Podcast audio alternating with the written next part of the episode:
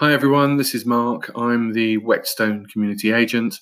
I run an independent estate agents in Whetstone called Compass Residential, and this podcast will be weekly and it'll be um, just what I notice going around the area. It'll give tips about the property market in Whetstone and Barnet, and it'll also tell you what's going on locally. So, any new restaurants I see that are opening, or any events that are happening or any nice places I drive past, I think that's a really good place to get away or have a quiet meal, especially if you're a couple and you've got children and you just want a night out. Um, may also just leave little notes about what's on at the cinema, things like that.